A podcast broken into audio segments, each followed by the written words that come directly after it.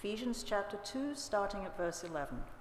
Therefore, remember that formerly you who are Gentiles by birth and called uncircumcised by those who call themselves the circumcision, that done in the body by the hands of men. Remember that at that time you were separate from Christ, excluded from citizenship in Israel, foreigners to the covenants of the promise, without hope and without God in the world. But now, in Christ Jesus, you who were once far away have been brought near by the blood of Christ.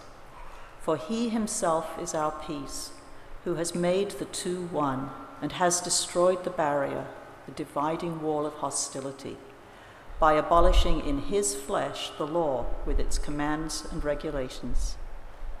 His purpose was to create in himself one new man out of the two, thus making peace, and in one body to reconcile both of them to God through the cross, by which he put to death the hostility. He came and preached peace to you who were far away, and peace to those who were near. For through him we both have access to the Father by one Spirit. Consequently, you are no longer foreigners and aliens, but fellow citizens with God's people, and also members of his household, built on the foundation of the apostles and prophets, with Christ Jesus himself as the chief cornerstone. In him the whole building is joined together and rises to become a holy temple in the Lord. And in him you too are being built together to become a dwelling in which God lives by his Spirit. This is the word of the Lord.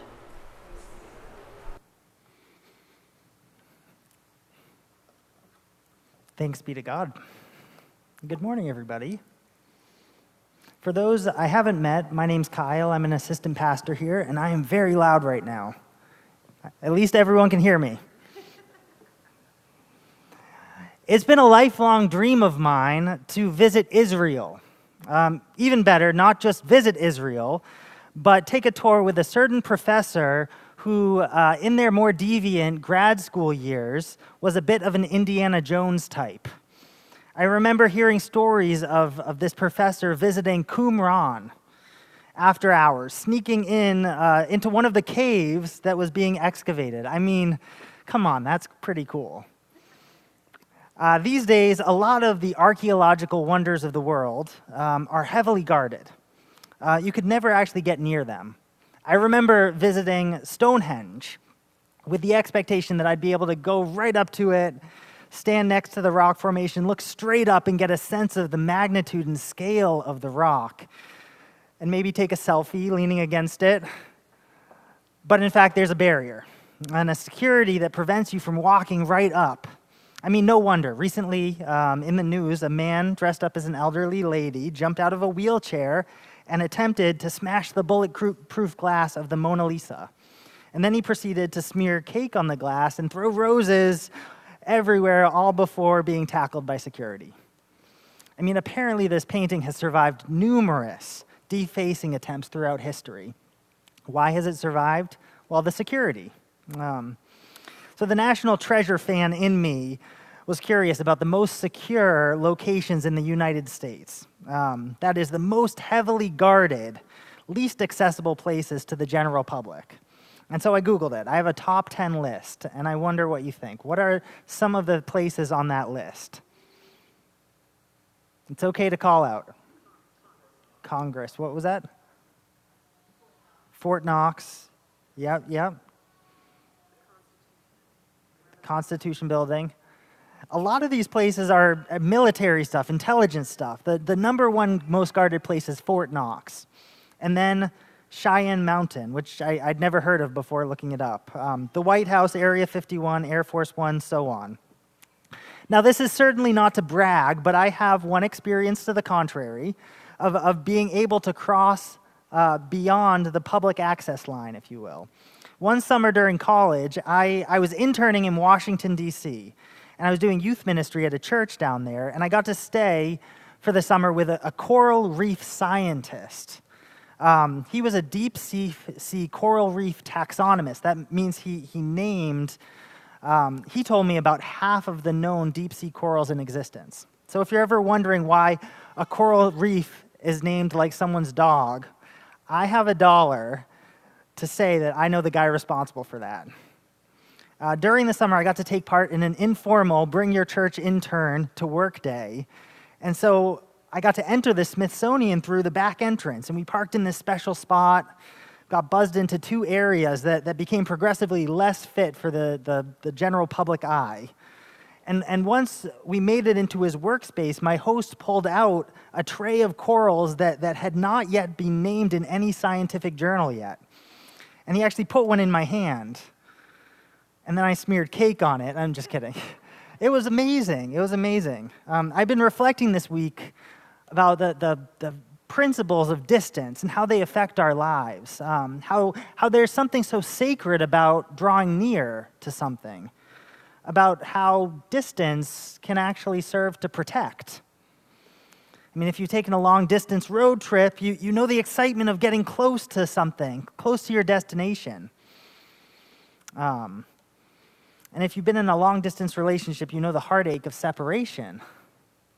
You know, the Bible itself has a story, and that story can be told through the lens of distance and proximity. Nearness and distance and nearness. I mean, perhaps the human condition might be imagined as a reversal of magnetic polarity, where what once attracted us now repels us, and what once repelled us now attracts us. In our passage today, Paul calls to mind the imagery of the temple. And the temple was built with some of these proxemics in mind. The temple was built with an outer gate for the Gentiles, the Gentile court, and an inner court for the Jews. The temple also had a holy place and a holy of holies for anyone to visit on an ordinary occasion.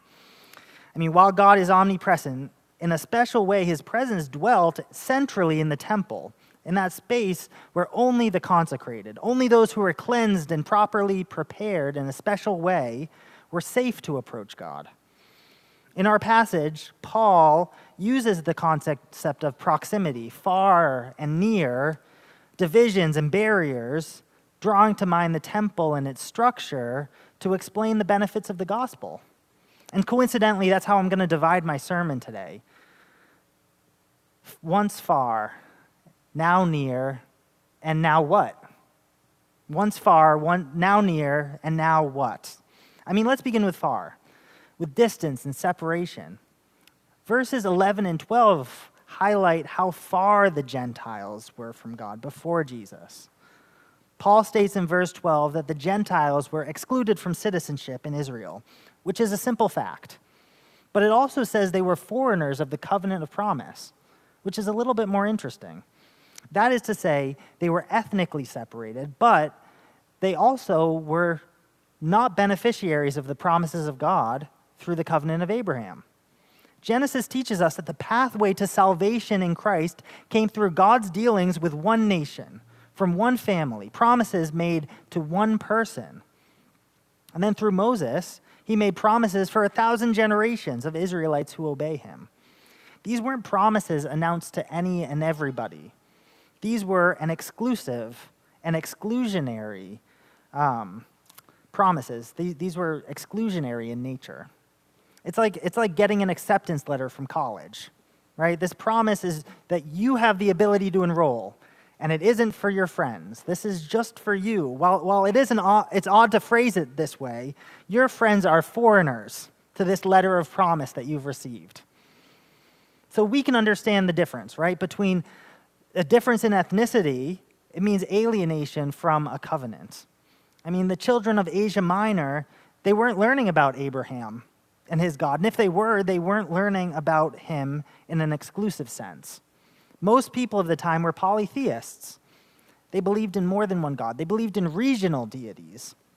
It was respectful to visit local temples and pay tribute to gods so as to not offend them and to not offend the people. And arguably, there was a pathway to conversion in Judaism, but it was rare. Conversion meant giving up your culture. It meant giving up your customs, your family practices.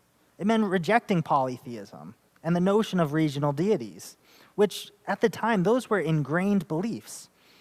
We have examples of conversion to Judaism. Rahab, Ruth were two, but they were truthfully rare, woefully rare. Paul goes on to say that without these covenants, the Gentiles were without hope. And that's not to say the Gentiles didn't have things they hoped for, the things they didn't pay heed to, hope for their pantheon of gods to provide them with, just that they did not participate in the worship of the true God of the universe and the promises that are linked to his dealings with Abraham. Hope is inextricably linked to the promises of God. God promises, and our hope is for the fulfillment of those promises. It's hope,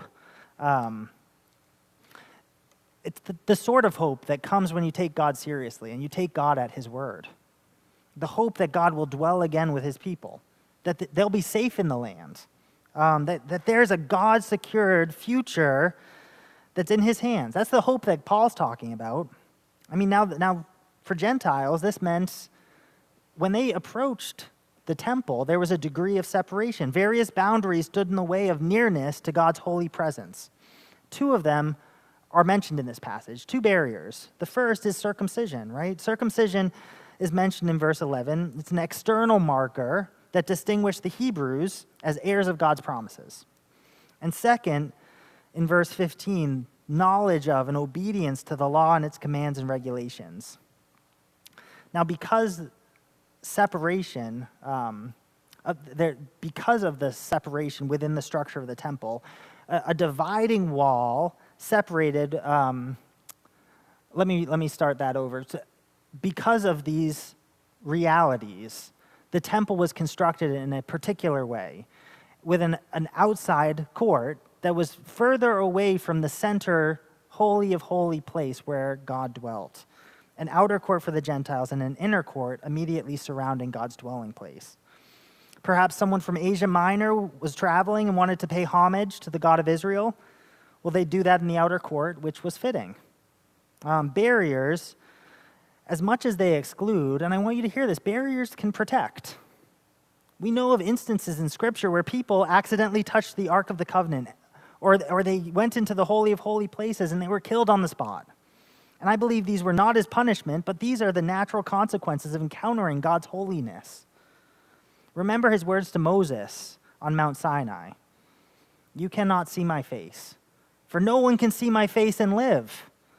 This is a practical, not a punitive matter, which was resolved at the time by anthropomorphically showing his back to Moses.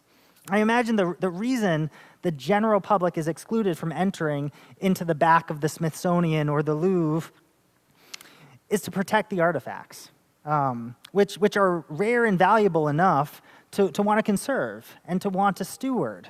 But of course, the difference between the Smithsonian and the temple is that the barriers at the Smithsonian protect the artifacts. The barriers in the temple were meant to protect the Gentiles, the people coming in. Not protecting the artifacts, but protecting the people.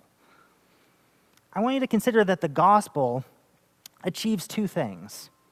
On the one hand, we're told that Christ destroys the barrier, the dividing wall of hostility that separated us from God. The good news can be stated this way as it is in verse 13. You who were once far away have been brought near by the blood of Christ. But on the other hand, not only does Christ remove the barrier, he actually makes it safe to approach God. Christ makes the need for a barrier obsolete. The barrier need no longer exists because in Christ, we are washed by his blood. I think I grew up with a very Lutheran understanding of salvation, which was deepened when I became a Reformed Christian. I saw salvation through a forensic legal framework where I was forgiven of my sins because I accepted Christ's sacrifice on my behalf. Righteousness was the absence of sin's corruption. This passage attests to something deeper than that, to our mystical union, a spiritual marriage, a bond of the believer and Christ, a mutual indwelling, Christ indwelling in us and us dwelling in him. The difference that this makes is that we're not merely blank slates with our sins canceled out. No, instead, because we're engrafted into Christ's body, having been made ours, we are made sharers in the gifts which have been endowed to him. We're righteous, as we read in verse 16, in one body through the cross by which he put to death their hostility. That difference that little word makes, in one body. And in verse 15, it speaks of a new humanity. That is, in fact, the body that Christ incorporates into himself. The church is called the body of Christ for a reason. I mean, the consequence of union with Christ is nearness, right? You cannot get closer than united, right? I mean, this is the language of marriage. Our passage speaks to a change in position, a change in status. Read verses 19 and 20 with me. Consequently, you are no longer foreigners and strangers, but fellow citizens with God's people and also members of his household, built on the foundation of the apostles and prophets, with Christ Jesus himself as the chief cornerstone. From foreigners and strangers to fellow citizens, members of God's household. I mean, nearness means being one with Christ, and the benefits of righteousness being applied in full. There's no longer a wall constructed to protect you from encountering the holiness of a God too great, too consuming, because Christ has brought his church into himself. I mean, it is good to be near to God because we're safe in Christ. Boldly, we're instructed to approach the throne of grace. And I think that's why. Not just because we're blank slates, but because we belong in Christ. I think many of us live our lives, at least to some degree, operating on the assumption that God is distant. Too distant to hear our words. Too distant to act when we pray. Too distant to involve himself in bill paying and meal planning and chore doing and dishwashing. I recall the writer, Brother Lawrence, a French monastic. I remember when I think of him that our nearness to God is not dependent on his willingness, but on ours, our recognition. His nearness is a fact. It's not merely an invitation. The invitation we have in Scripture is to open the door, let him in, so that he can eat with us. Because we're in Christ, we're not simply invited to draw near. We simply are near. That is the fact. We were once far, and now we are near. So now what? I'm going to table most of the practical, because the second half of the book of Ephesians cannonballs right into the practical. For now, let's suffice to remember that this is bigger than just you, than just me. This is the vocation of the church we're talking about. The last two verses, 21 and 22, tell us of God's household. Read it with me. In him the whole building is joined together and rises to become a holy temple in the Lord. And in him you two are being built together to become a dwelling in which God lives by his Spirit. The promise of this passage is for a new temple built within a community established in Jesus Christ, where God dwells by his Holy Spirit. Of course, Paul is replacing in our minds the image of the temple in Jerusalem with another temple, a dwelling place of God that exists in the community of believers. We are the temple. We are the temple. When we read temple in Scripture, when we read church in Scripture, we're not meant to think of a building, old architecture. We're meant to see a community. We're meant to see a people. Church is not a superfluous add-on to the faith. The challenge of this passage for many Americans, especially most of us in this post what we believe to be the height of COVID context, where the return to church has plateaued, with a 20% drop in regular attendance. The challenge is seeing in this passage a faith that resists private spirituality. As far as I can tell, Jesus still rates pretty high among Christians, but not so much the church. Many Christians would take a churchless faith if it was an option.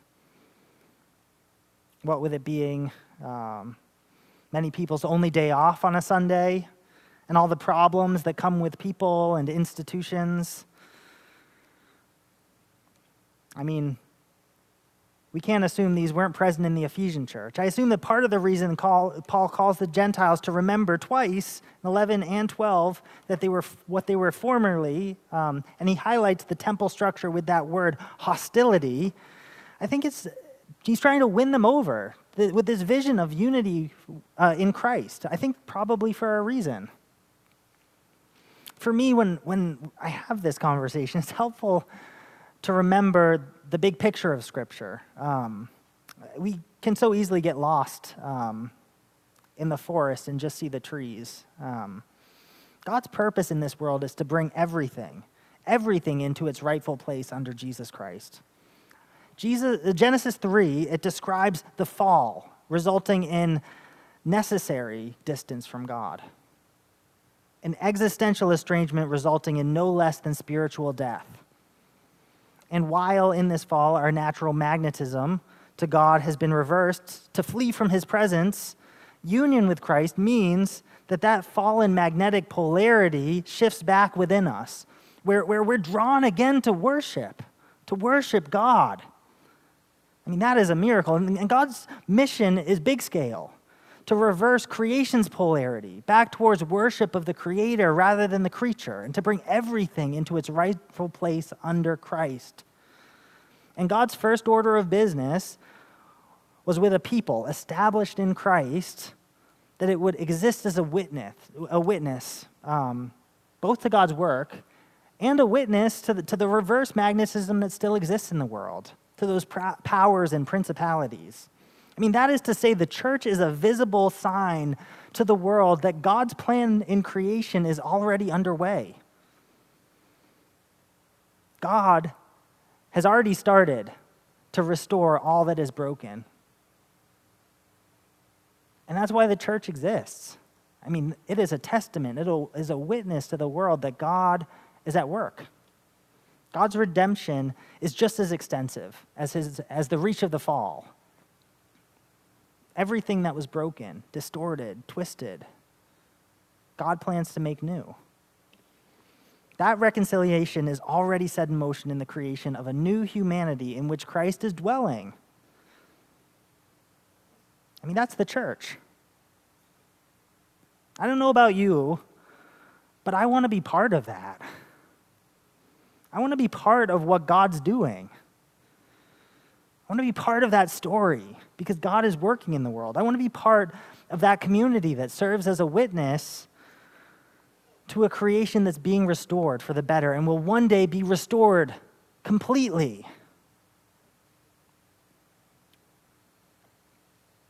As we close, I want to offer a series of invitations.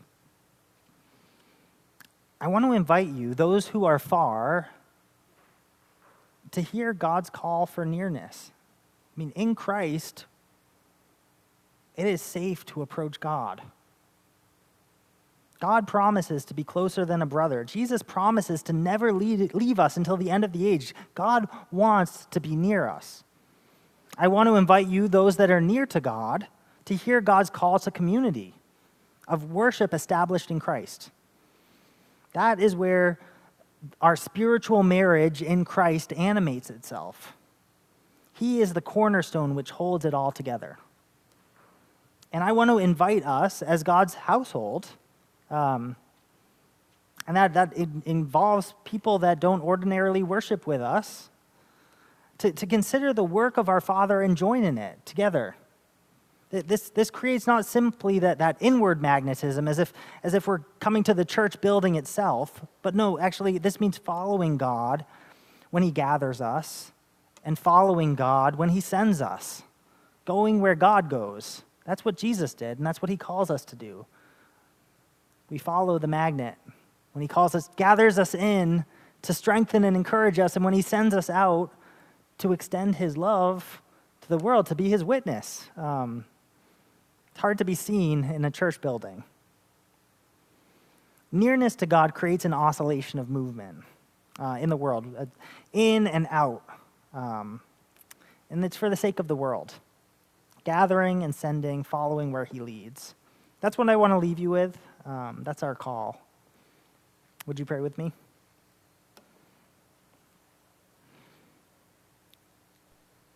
Father, I thank you that when we trust in Christ, it is safe to approach you in your holiness, and it is good. I thank you that you seek to restore all of creation, and you have begun that work. And I pray that you would lead us as a community, lead us as a global church, that we might do your will